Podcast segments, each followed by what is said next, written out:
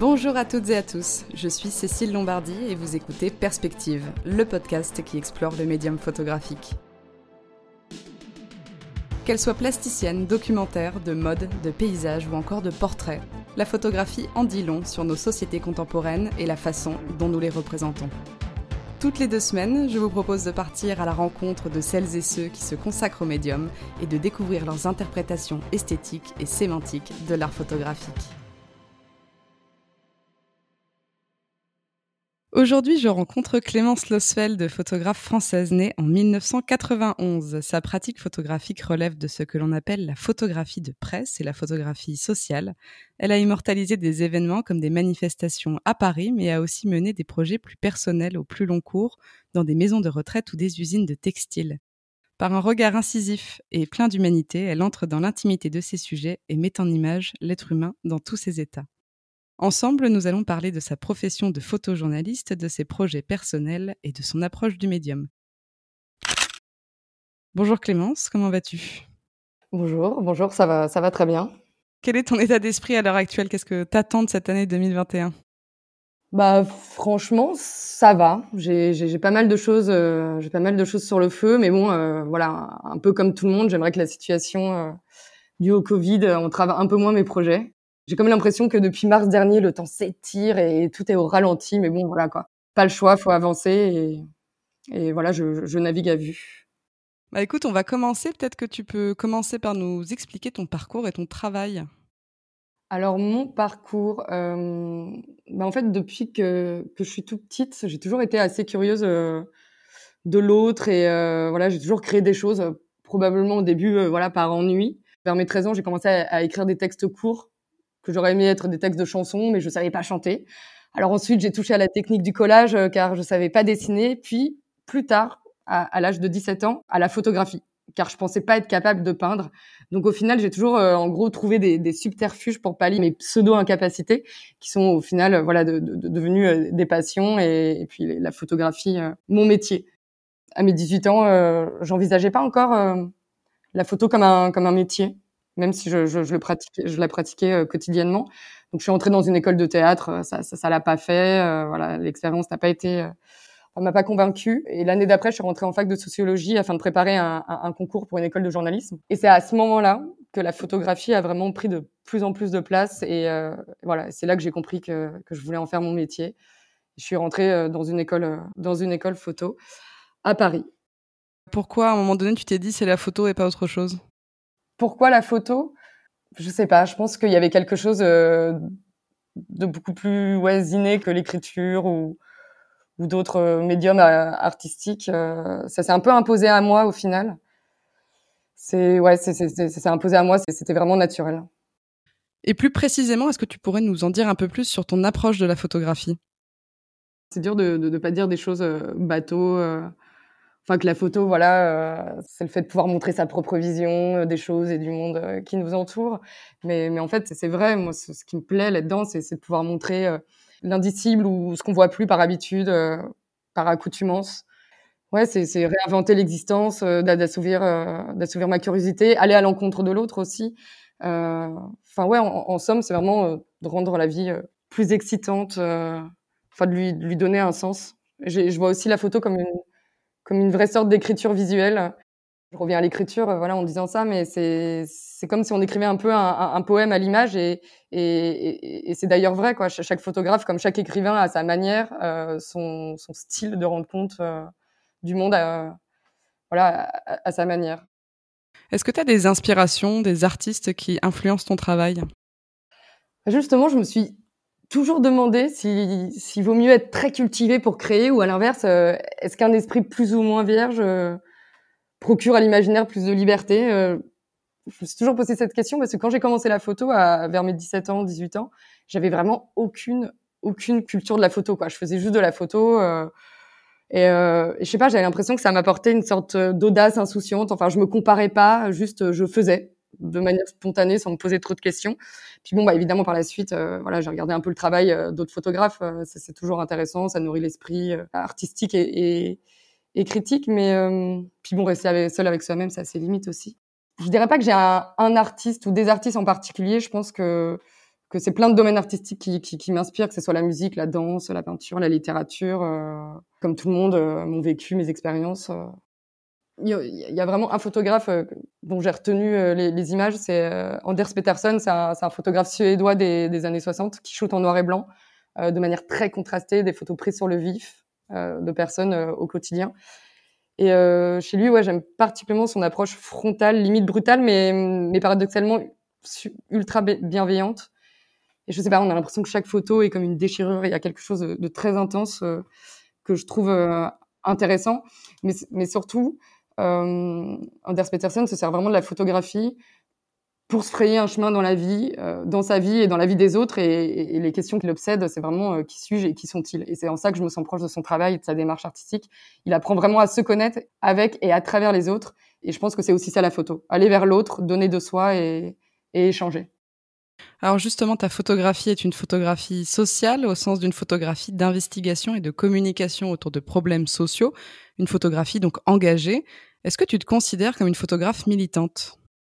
Je pense que la photographie sociale a, énormément évolué ces dernières années, donc euh, je dirais plutôt que je pratique euh, une photographie humaniste dans le sens où, l'humain est au centre de mes, de mes préoccupations. Après, oui, il y a des sujets et des causes qui me tiennent euh, particulièrement à cœur. Mais, mais de là, parler de militantisme, je sais pas. En tout cas, je pense être engagée et toujours honnête dans mon rapport avec le sujet euh, photographie au sens, au sens large. Voilà, des, ouais, des sujets m'intéressent et je vais en parler. Euh, certains paraissent probablement plus engagés que d'autres, mais euh, en effet, parce que c'est des sujets sociétaux. Mais mon but premier, c'est pas toujours de dénoncer en tant que tel.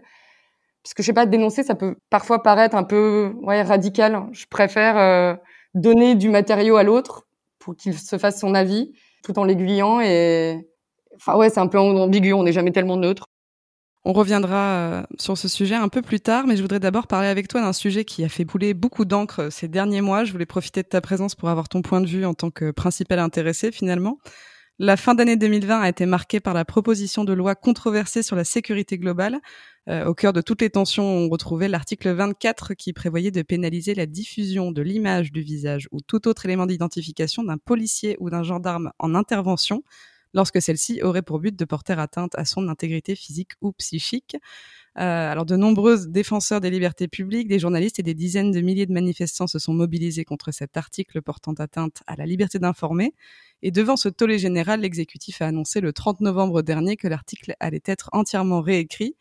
Euh, j'imagine que tu as un avis très catégorique sur ce sujet. Est-ce que tu pourrais nous expliquer ce que ça t'a fait craindre euh, à la fois pour ton travail et pour l'état de droit en général? Oui, je pense que j'ai un peu le même euh, avis que, que, que mes confrères et, et, consoeurs. Je pense, du coup, je vais être assez brève. Je, pense que cette loi, elle est assez inutile, car en fait, sur le terrain, les policiers, ils s'octroient déjà le droit d'entraver notre travail et, et parce qu'il existe déjà un dispositif prévu par la loi pour prévenir la diffusion d'images euh, qui portent atteinte à l'intégrité des personnes dont, dont, font partie voilà les, les, policiers, ils sont ils sont protégés par ça quoi. Pour ma part, moi j'en conclus que c'est une sorte euh, d'intimidation qui s'inscrit dans un mouvement global d'entrave aux, aux, libertés fondamentales. Alors après cette question très politique, on se recentre sur le sujet photographique sans toutefois s'éloigner de la couverture des événements sociaux. Lorsque tu pars couvrir des manifestations, quel objectif as-tu en tête? Tu en as un peu parlé, mais est-ce que tu cherches à retranscrire les faits de la façon la plus objective possible ou au contraire de les romantiser, entre guillemets, de les passer sous le prisme de ta propre subjectivité et de tes propres opinions? Bah, ça dépend si on est en commande ou pas déjà, parce qu'en commande on a des objectifs plus ou moins précis à remplir, une ligne éditoriale à respecter un minimum. Mais en soi, je crois pas à la pure objectivité. Il y a, il y a de la subjectivité euh, dans tout ce qu'on dans tout ce qu'on fait, ça c'est ça c'est sûr. Mais mais lorsque je vais couvrir une manifestation euh, pour mon propre compte, bah je sais pas exactement ce qui va se passer et ce que je vais euh, avoir envie de montrer ou pas. Enfin ouais, le plus souvent je m'adapte sur le moment. je cherche quel point de vue adopter de manière assez instinctive et, et et ouais, je pense que parfois quand, quand on met l'intellect en veille, au final, la réalité, elle est, elle est mieux retranscrite, ou du moins, elle, retrans elle est retranscrite d'une manière euh, nouvelle et spéciale. Donc oui, quoi qu'il arrive, euh, les photos sont prises par mon propre prisme. Et après, de là à ce qu'on découvre mes opinions, je sais pas. C'est pas ce que j'essaie de retranscrire en tout cas, mais que ce soit en manif ou ailleurs, euh, ouais, j'essaie toujours de montrer les choses un peu différemment qu'à l'habitué. Et est-ce que ton esthétique ou la façon de couvrir un sujet a évolué au fil des années? Oui, je pense un peu on grandit, on évolue, euh, notre regard change. Euh, c'est ce qui fait voilà la, richesse euh, de, chacun quoi.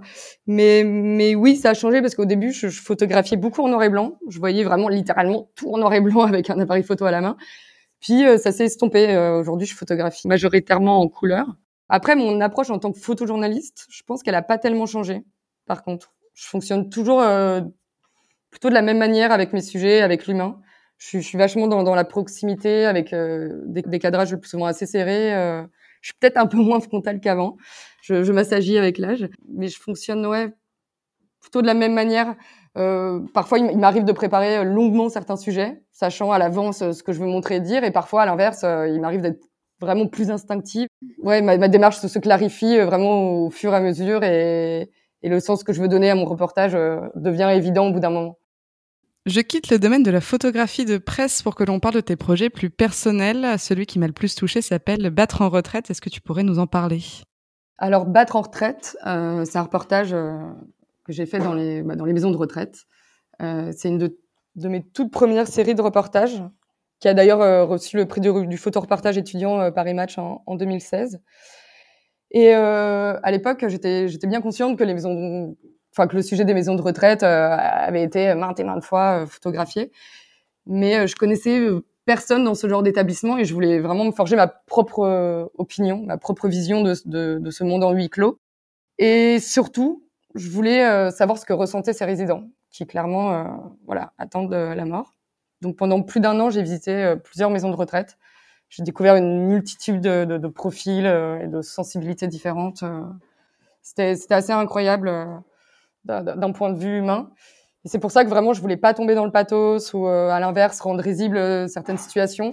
Donc, je me suis vraiment concentrée à, à, capter ce que ces personnes âgées acceptaient de me livrer euh, dans une totale confiance. Voilà, c'est vraiment un vrai échange, une discussion.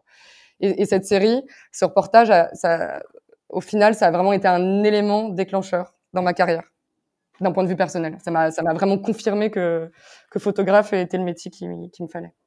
Alors sur ton site internet, ton travail est souvent accompagné de poèmes, mais aussi de textes introductifs rédigés par tes soins qui contextualisent des images et leur signifiés. Si tu veux bien, justement, je voudrais lire un petit extrait du texte lié à ton projet Battre en retraite.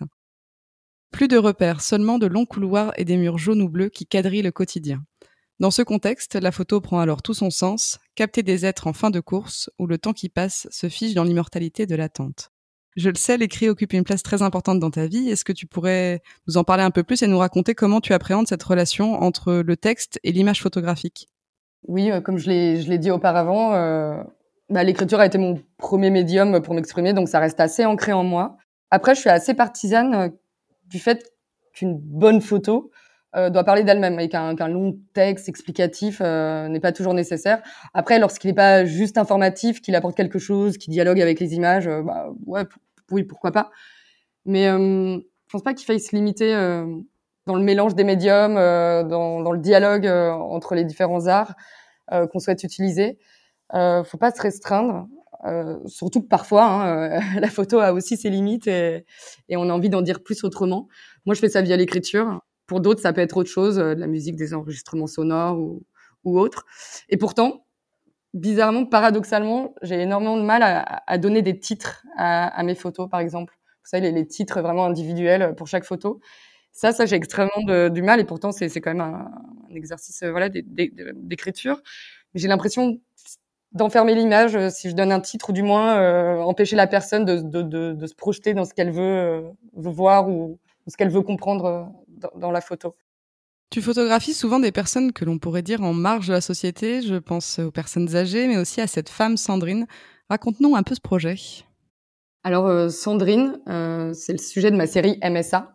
MSA, euh, c'est ses initiales. Marie Sandrine Arantes, tatouée sur le, le, dos de sa main.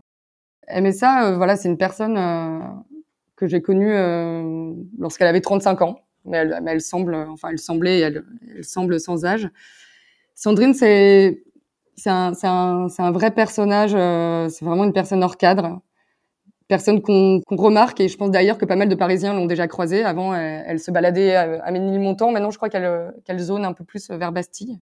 Sandrine, ouais, fait, fait partie de ces, ces, drôles de personnages qui, que beaucoup de quartiers euh, abritent, Euh, elle passe pas inaperçue, les gens la connaissent, mais bon, façon de parler, parce qu'au final, justement, personne ne cherche vraiment à la connaître, parce que je pense qu'elle fait peur. Elle est, elle est tatouée sur le visage, elle a de, de nombreux piercings, elle porte des kilos de cadenas autour du cou et des hanches, par exemple. Et, et, et ça peut faire peur, je le comprends. Mais moi, à l'inverse, ça, ça, ça m'interpelle et ça, ça me touche. Et je veux comprendre et, et voir ce qu'il y a derrière et donner la, parole à, à, ce genre de, à ce genre de personnes, euh, voilà, en marge. Euh, et, et qui sont oubliés.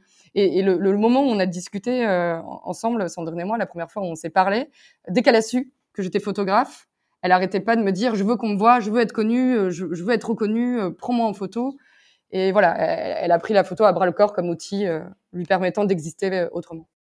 Donc, du coup, vous êtes engagées toutes les deux dans un projet à, à moyen terme où tu as un peu documenté sa vie?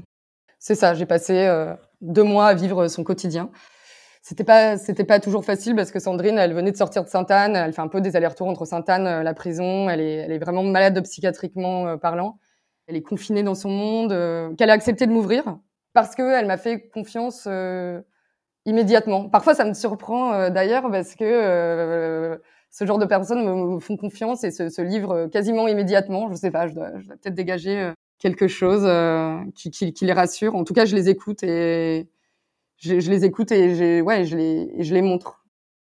Ces travaux rappellent ceux de photographes célèbres comme Diane Arbus, qui était surnommée la photographe des freaks, ou Ed van der Elsken, qui voyait dans le fait de photographier des personnes marginalisées une véritable expérience existentielle. Est-ce que c'est comme ça que tu le perçois aussi? Et pourquoi il est important pour toi de, de rendre visibles ces personnes hors cadre, au-delà de ta curiosité Qu'est-ce qui te donne envie d'aller vers eux et de les immortaliser? Je pense à, Lisette Modèle, quand j'entends ça un peu plus. D'ailleurs, Lisette Modèle qui a été le modèle, sans mauvais jeu de mots, enfin le maître euh, de Diane Arbus.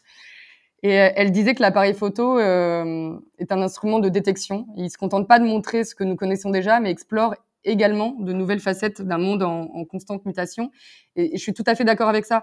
En, fait, la photographie a ça de génial, c'est qu'elle permet de, montrer l'extraordinaire, dans le sens le plus littéral du terme. Hein.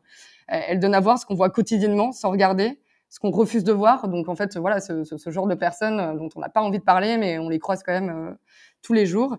Et euh, voilà, la photo, elle permet vraiment de montrer la condition humaine dans toute cette diversité. Et c'est ça qui est important, de rendre visibles les, les invisibles, ces personnes hors normes. Car je pense qu'elles ont des choses à dire et, et à nous apprendre. Au-delà de leur valeur documentaire, les photos que tu prends ont une vraie valeur esthétique. Est-ce qu'il est important pour toi de faire du beau?